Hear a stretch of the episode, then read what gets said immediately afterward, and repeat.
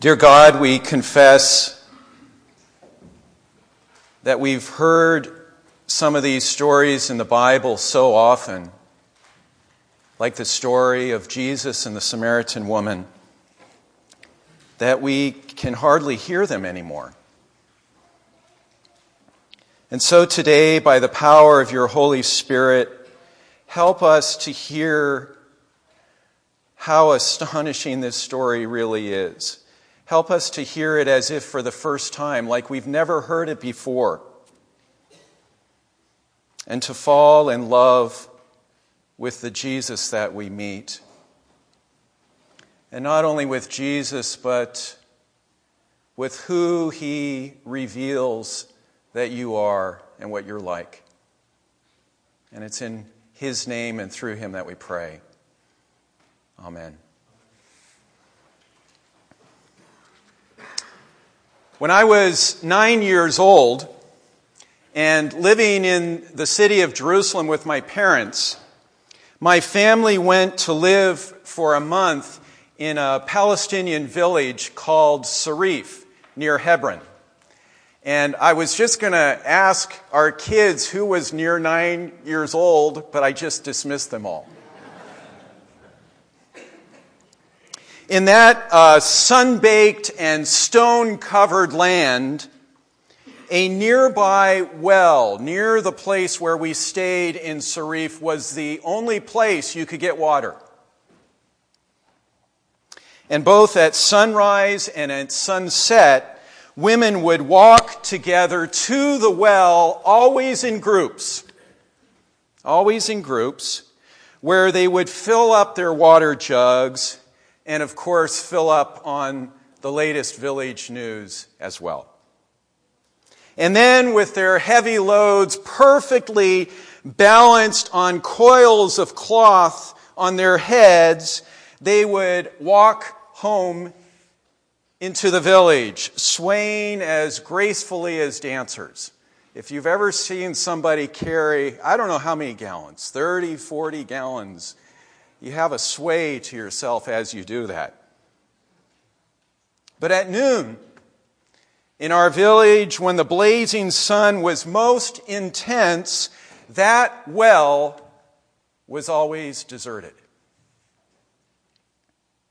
And so, in our gospel reading today, it's precisely at this deserted hour that we find Jesus, tired and thirsty, sitting, as it says in verse 6, by the well.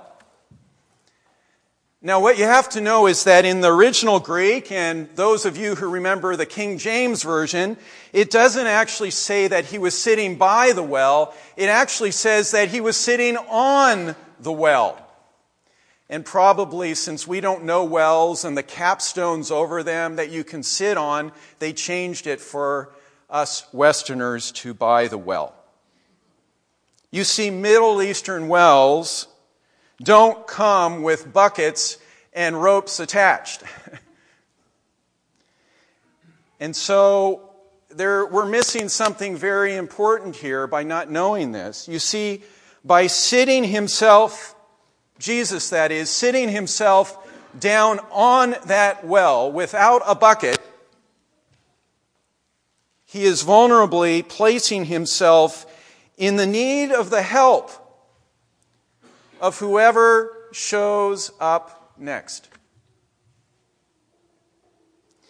And what we also need to know is that this isn't just any old well, but a well in Samaria. My goodness, a region his own Jewish people consider hostile territory. You see, for the past 500 years, a deep enmity and hatred has festered between Jews and Samaritans.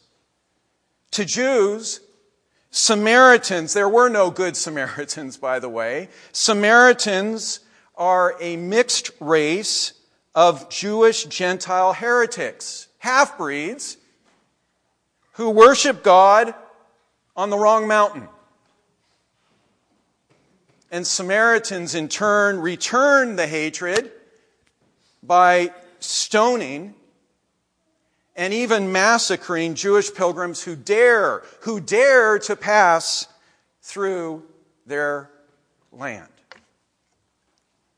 And so, if you turn in your bulletin to the map that you'll see there, when Jews are traveling between Jerusalem in the south and Galilee in the north, Samaria, you'll see, is right smack in the middle. Jews go straight east, cross the Jordan River, then head north through Perea on the east bank, which is a four day journey that allows them to completely bypass Samaria. It allows them to completely bypass Samaria, but not Jesus. As we learn in verse two, 4 today, he says he feels he has to go through Samaria.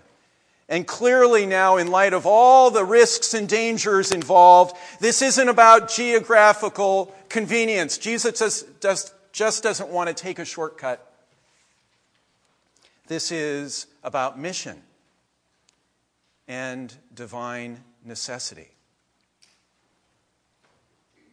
I want us to pause just briefly here to remember what we've been learning so far in our Lenten series called Restore Us, O God.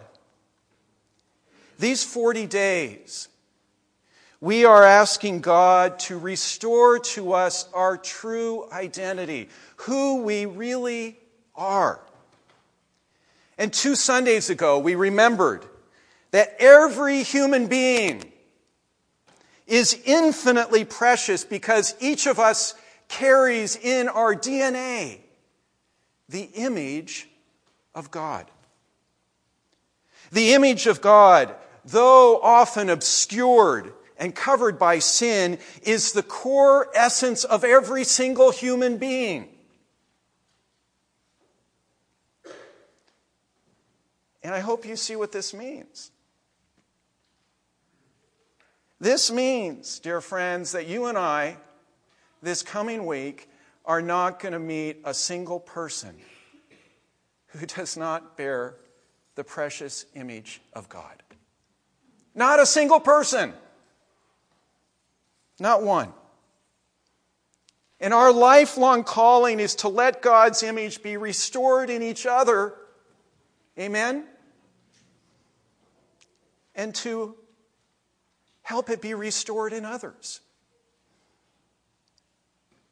And in our story today, our dear Lord Jesus, He shows us how. Jesus is sitting on, on the well, on that capstone, when someone finally approaches a woman. Now, pray tell, why does she come along in the middle of the day? Does the sun's fierce heat perhaps seem less scorching than the scorn of her neighbors? We can hardly, hardly exaggerate the inappropriateness, the scandal of the conversation that now unfolds between these two people. Jesus doesn't just ask a hated, despised, despicable Samaritan for water now. Bad enough. But he asks a Samaritan woman. You see, Jewish rabbis in Jesus' day aren't even supposed to speak with their own wives in public. Really much less with an unknown woman in a deserted place.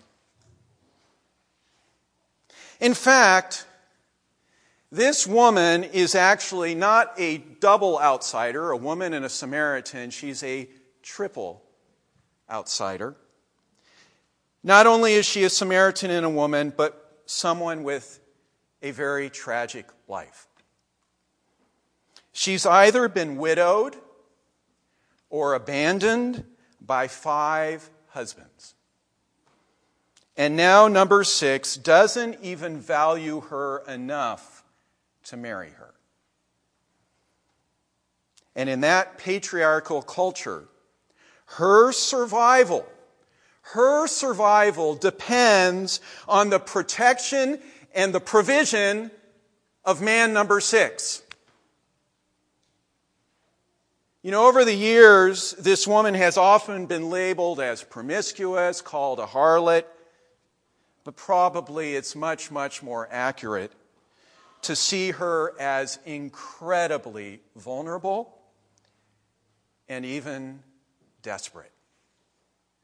That's who she is vulnerable and desperate.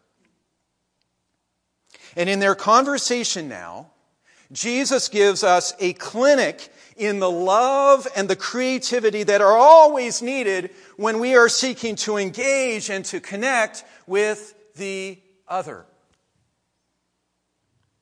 So often, as his followers, we subtly emphasize the strength of the giver, of us, and the weakness of the other, them, but not Jesus.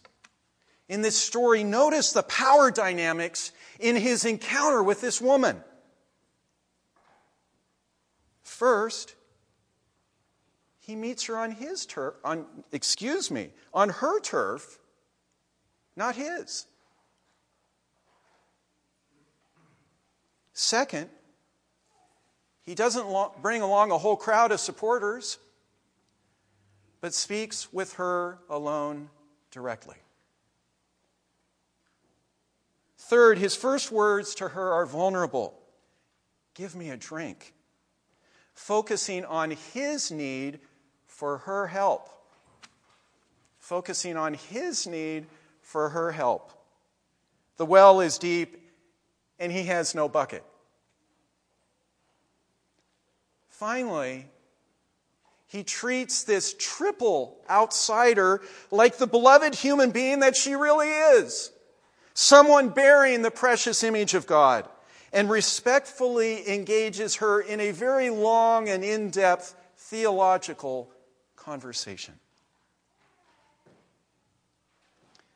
Friends, it's so easy for us to emphasize, as the followers of Jesus, the strength of the giver, us, and the weakness of the receiver, them.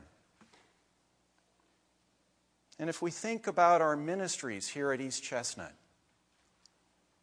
community meals, chestnut housing, Sunday school classes for our young, walking with the El Mahasne family, the women's shelter.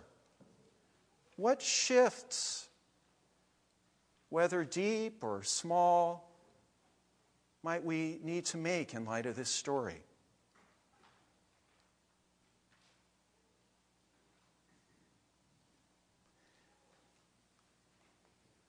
It's been said that the greatest gift that we can give any other human being is to help them to experience how much they are loved by God. The greatest gift you and I can give to anyone, to our friends, to each other here at East Chestnut, to our spouse, to our children, to our colleagues at work, our friends at school, is to help them to experience how treasured they are by God. Many people in this world do not dare to believe or struggle to believe, that's me, that this is really, really true. And in our story, this is exactly what Jesus is doing here as he engages this woman in the longest recorded conversation that he has with anyone in all the four Gospels, bar none.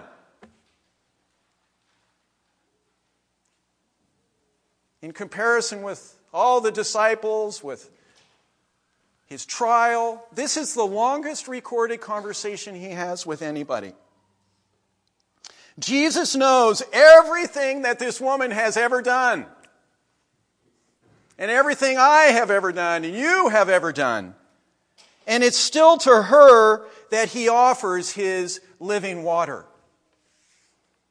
It's still to her, of all people, that he first fully reveals his identity. She says, I know the Messiah is coming, to which he tells her, It's me. You're talking to him. And after drinking this living water, did you notice how this parched woman immediately wants to go out and share it with others? So beautiful. How she becomes a spring for others. You see, we are not meant to be the final destination for God's grace. I hope you've heard me say that many times because I have. We are not meant to be the final destination for God's grace. It is meant to flow through us to the world. Recipients of grace are meant to become agents and channels of that grace for the world. And the more grace that we share, the more we increase our capacity to receive more.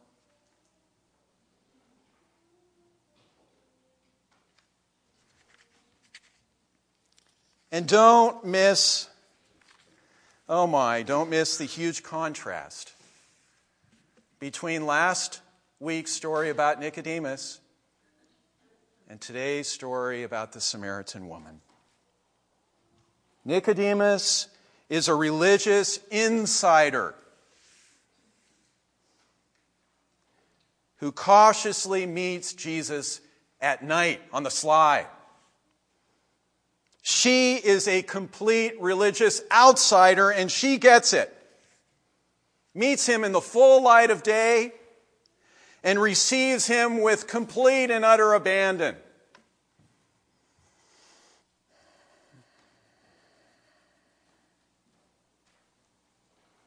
You see, those who know their brokenness always have a leg up on those of us who are trying to hide it. She is now filled with a great big love. And in contrast, as Jesus says elsewhere in Luke 7, those to whom little is forgiven love little.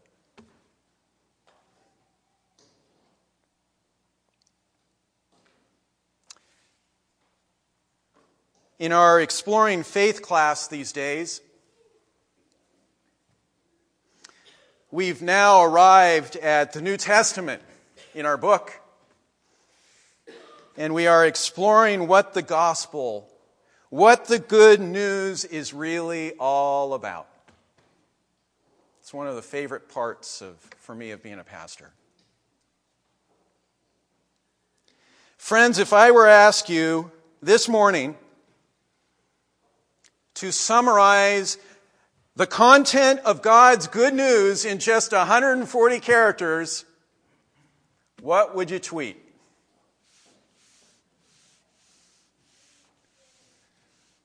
What would you tweet?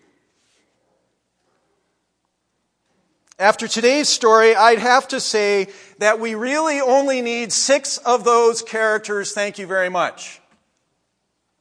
J, E, S U S. And since we're tweeting, an exclamation point Jesus. This Samaritan loving, woman dignifying, image of God restoring Jesus is the good news. He is God with us. And if God is like Jesus, my goodness, then what astonishingly good news this is for the whole wide world. Amen? For you and for me.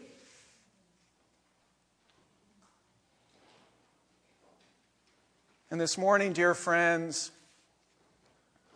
if you want to fall in love with Jesus all over again, and the God whom he reveals, then please go right ahead. Let us pray.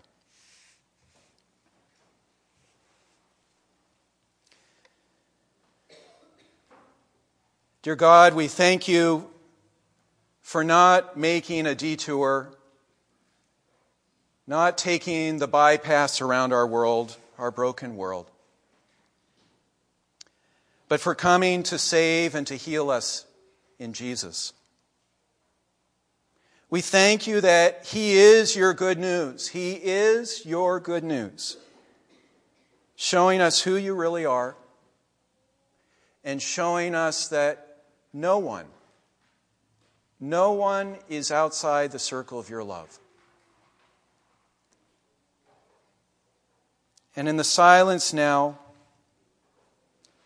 whether for the first time or in some deeper way,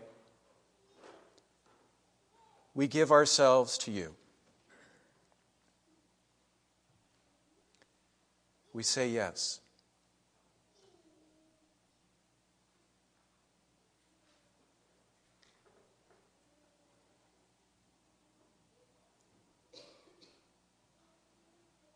We thank you for filling our parched souls with your living water.